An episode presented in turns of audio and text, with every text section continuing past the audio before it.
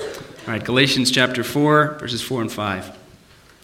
But when the fullness of time had come, God sent forth his Son, born of woman, born under the law, to redeem those who were under the law, so that we might receive adoption as sons.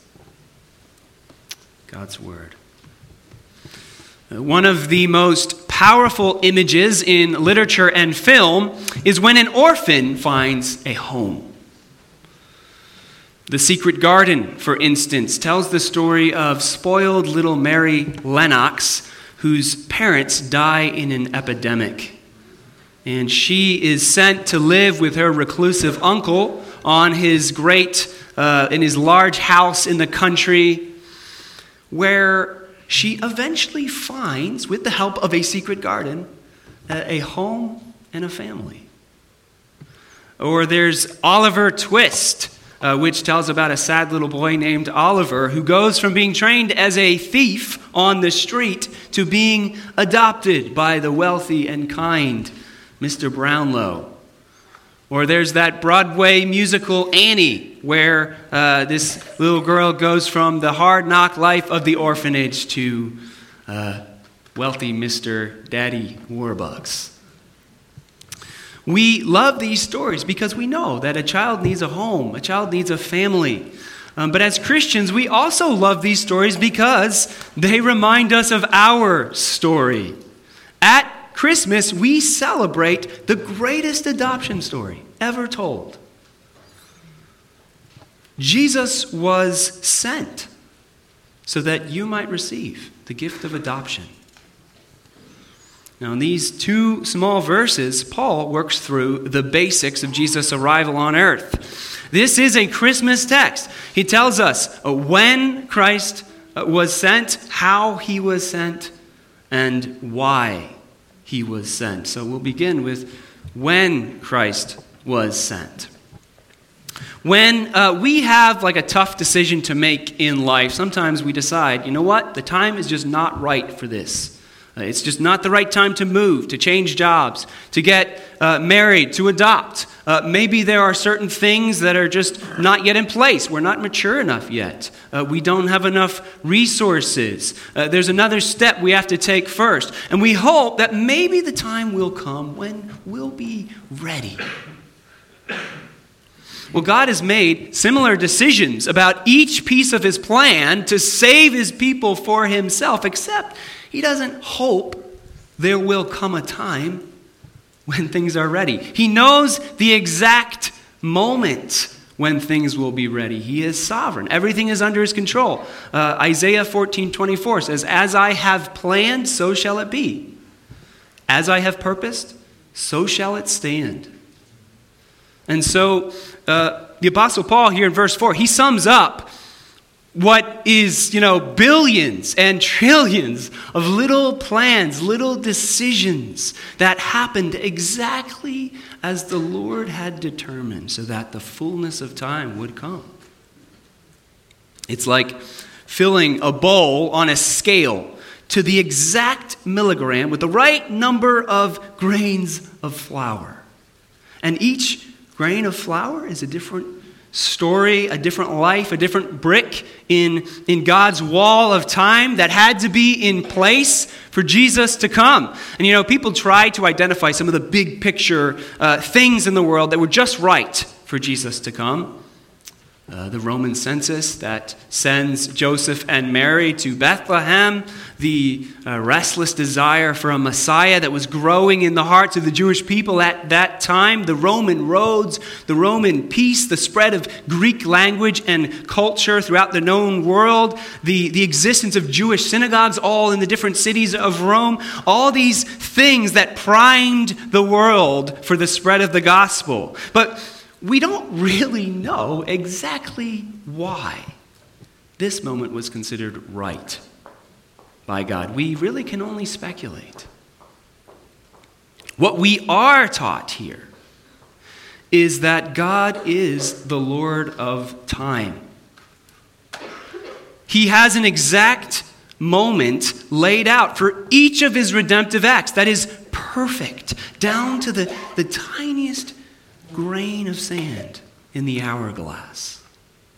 Everyone knows what an hourglass is, right? Maybe some of you uh, kids have used those plastic sort of hourglasses for a board game, right? There's a, there's a tube filled with grains of sand, and the tube is separated in the middle with a tiny hole through which only one grain of sand can go at a time. And so it takes a very specific amount of time for the sand in the top to get to the bottom, right? And so imagine that each grain of sand represents a different piece of God's plan for the world. And if He has measured them out exactly, then you can trust the timing of that plan perfectly. He knows when the hourglass will be full, and His timing is perfect. So do not despair if the timing of your life is not how you wish it were. If you haven't hit the milestones of success everyone else seems to hit, do not despair if you, you get up tomorrow and you don't get through your to do list for the day. And do not despair if you yearn in your hearts, like the choir sang earlier, for that day when Christ will return and he hasn't come back in your timing. When the fullness of time had come, Christ came so do not fear.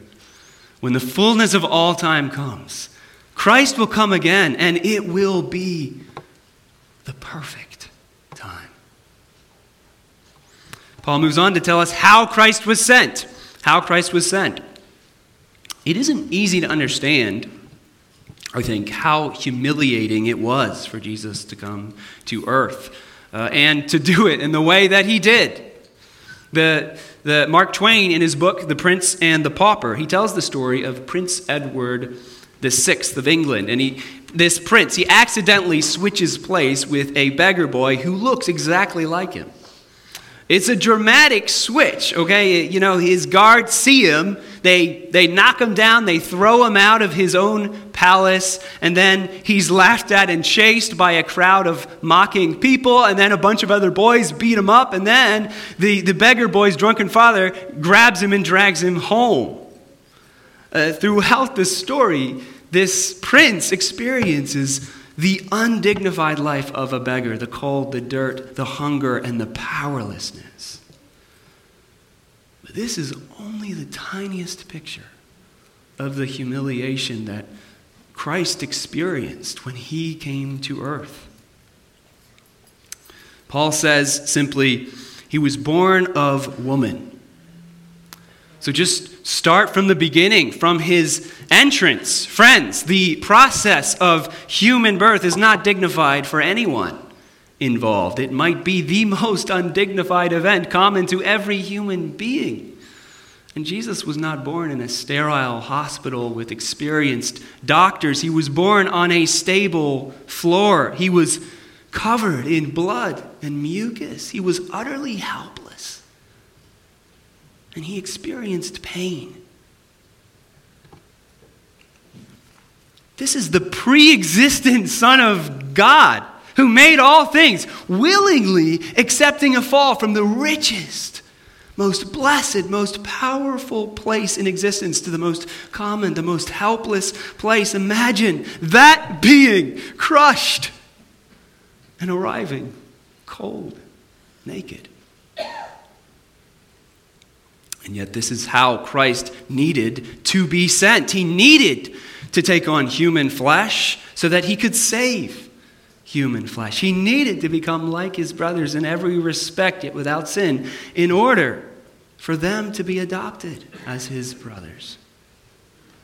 With two simple phrases here, Paul communicates all our doctrine about Christ being both God and man. God sent forth his Son so his divine pre existence with God is made evident, and he was born of woman, which is exactly how every human being since Adam and Eve has been born. He is not like us, and yet he is exactly like us. This is how Christ was sent. Paul goes on to add uh, that he was born under the law, right? This is like Edward VI, the law giver uh, stepping out of his palace as a beggar and suddenly finding himself bound by his own laws. Except, of course, Jesus, right? He'd never experienced the, the temptation of human flesh and the world clawing at him to break in his human nature what conforms perfectly to his divine nature. What a descent. What a humiliating turn of events. The Son of God, equal in power, glory, and authority with the Father, but required to submit to the yoke of the law and bound by its penalty. Could he be the first human to maintain perfect obedience where everyone else failed? That was the only way. To redeem his enslaved people, he had to take the chains of the law on himself. He had to keep it perfectly. And then he had to trade his perfect obedience for his people's failures in order that he might also take the curse of the law from them. That is what it looks like to be crushed. Finally, we turn to why Christ was sent, why he was sent. And I'd like you to try to come at this question uh, without, you know, as if you didn't already know uh, the answer. Why was Christ sent? Don't say in your heads, I know, I know, as he came to save his people from his sins. No, no, no. Just come to this text curious, ready to marvel at it. What is so important that it had to happen at the fullness of time? What is so important that the Son of God was willing to be totally humiliated for it? That the, the Father and the Spirit were willing to be separated for, for once, separated from the Son and watch Him suffer. Why would Jesus allow all these terrible things to happen to Him? What wondrous love is this? And, and what is this thing that the Father and the Son and the Spirit, we peek ahead at verse 6, they're all engaged in making it happen. The goal of all of this attention is your adoption. You should be immediately struck by the fact that this is not a simple thing to do, to make you a child of God. This is not some sort of perfunctory administrative detail that just needs to be handled in an office back somewhere. Uh, some of you are familiar with the, the paperwork, the meetings, and the costs of trying to adopt a child. Now, add the heavenly court of justice. Billions of adoptees across thousands of years. The execution of one of the persons of the Trinity by the people he created, and a cosmic war involving spiritual beings. Those are some of the pieces in play. That's what needs to happen for the gift of adoption to arrive at your doorstep. That's why we celebrate Christmas. That's why we celebrate every day of the year. Christ came to give you this sonship, daughtership.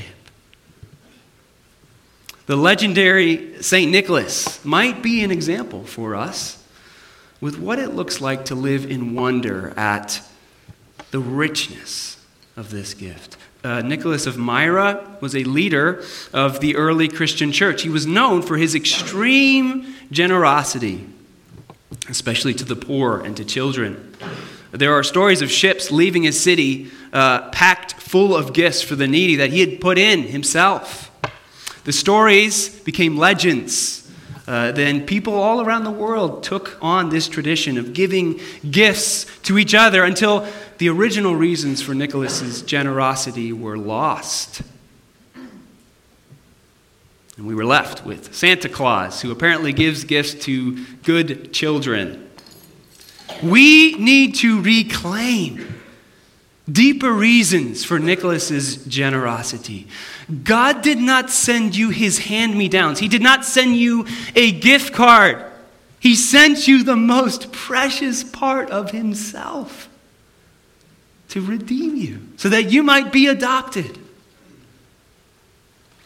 So Paul uses two images here, right? Verse 5, the first image is redemption. Okay, so uh, which you know, redemption means deliverance from slavery. We have that great example of it in the Old Testament, the people of Israel being redeemed from the land of Egypt and their slavery there. That's redemption. But the people of Israel are not the only ones who were enslaved, Paul says that anyone who is under the law needs to be redeemed and is therefore enslaved. So, who then is under the law? Everyone who is created by God is under his law, obligated to perfectly obey it. And since you cannot perfectly obey it, then you are under the curse of the law galatians 3.13 and you need redemption which is what christ at his at the cost of his own life offers you scoffers are going to scoff haters are going to hate mockers are going to mock but christ still offers the gift of redemption until the day when he doesn't The only favorable time to accept that gift is now. This past week, I left for a routine allergy appointment in Wyomissing only to find the road blocked off. There was a shooting in front of the medical building I was headed to about 30 minutes before my appointment. There's no time to waste. Don't sit in your seat ignoring that critical question of what will happen when you die. Now is the time to get yourself a Redeemer, and Jesus is the only one offering.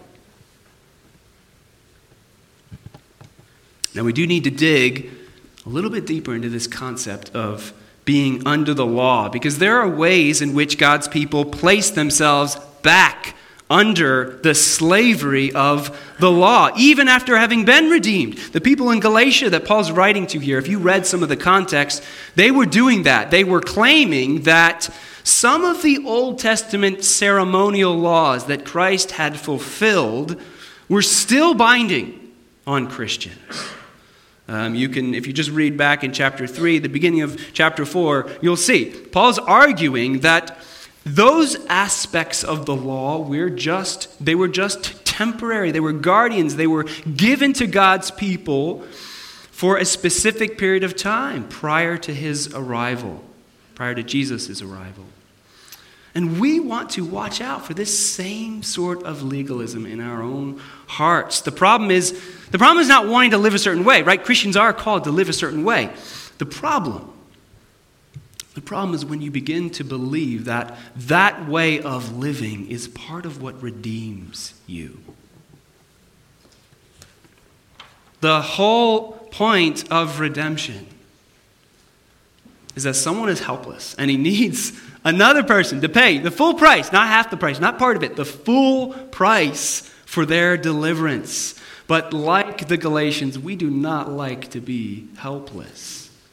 And so we take laws that God gives us for our good, and we turn them into uh, some sort of way of paying Him back, some sort of way of earning our deliverance. Or we make up our own laws that we need to follow in order for God to love us. Or we, we like the Galatians, we resurrect laws that Christ fulfilled. All of this is unnecessary and ungrateful. All you need for pardon is Christ. All you can boast about is Christ. And your adoption, that's the next image Paul uses here. Your adoption is a gift as well. Because God doesn't stop with just pardoning your sin. In fact, uh, your redemption is really just a means to an end. Okay, so there's this really important words halfway through verse 5 so that. Paul is building to a climax. Christ came to redeem you, but he redeemed you so that you might be adopted as sons. That's the ultimate goal of Christ's work. Think back to our friend, Oliver Twist, from my introduction. Oliver, he's an orphan. He's running through the streets with a bunch of pickpockets. He's caught in the act by Mr. Brownlow. Mr. Brownlow could have pardoned Oliver, uh, saved him from the constable, and then said, All right, Oliver, let's see how you do now that you've got a clean slate. But that's not what he does. He takes the extra step of claiming Oliver, giving him a home, a name, wealth, a value. This is what God does with his people. He does not simply pardon our sins and then say, Look, now that I've cleaned you up, let's see how you do. No, he claims us and then he smothers us in the riches of Christ. We don't get a clean slate, we get a slate covered with the works of Christ. As one commentator I read puts it, the purpose of Christ's coming was that we might not only be delivered from the greatest evil, but we might also be crowned with the choicest blessing. This is what it means to be a son or a daughter of God. It is not a second chance. It is not a gift that says some assembly required. It is the full rights, the full record, the full value, the full future of a child of God given to you in one single breathtaking moment. Good works have a place in the Christian life, but they do not have a role in your redemption, and they do not have a role in your adoption. Praise God for His love and His mercy to you. It is always deeper, wider, stronger than you know. The gift that comes to you in the coming of Christ will always grow greater every time you look at it. And so this Christmas, don't take your eyes off the baby in the manger. He came in the fullness of time humbly born of a woman, born under the law to redeem you and to adopt you. Praise the Lord. Let's pray. God, we are so grateful to you as we recognize the gift we have been given. It's not something we earn, not in the slightest. Both our redemption and our adoption accomplished for us by Christ who came at just the right time to save his people from their sins. Lord, we are so grateful, and we do ask that you would fill us all the more with gratefulness, with joy and celebration as we reflect on the gift of our adoption into your family. Pray this in Christ's name. Amen.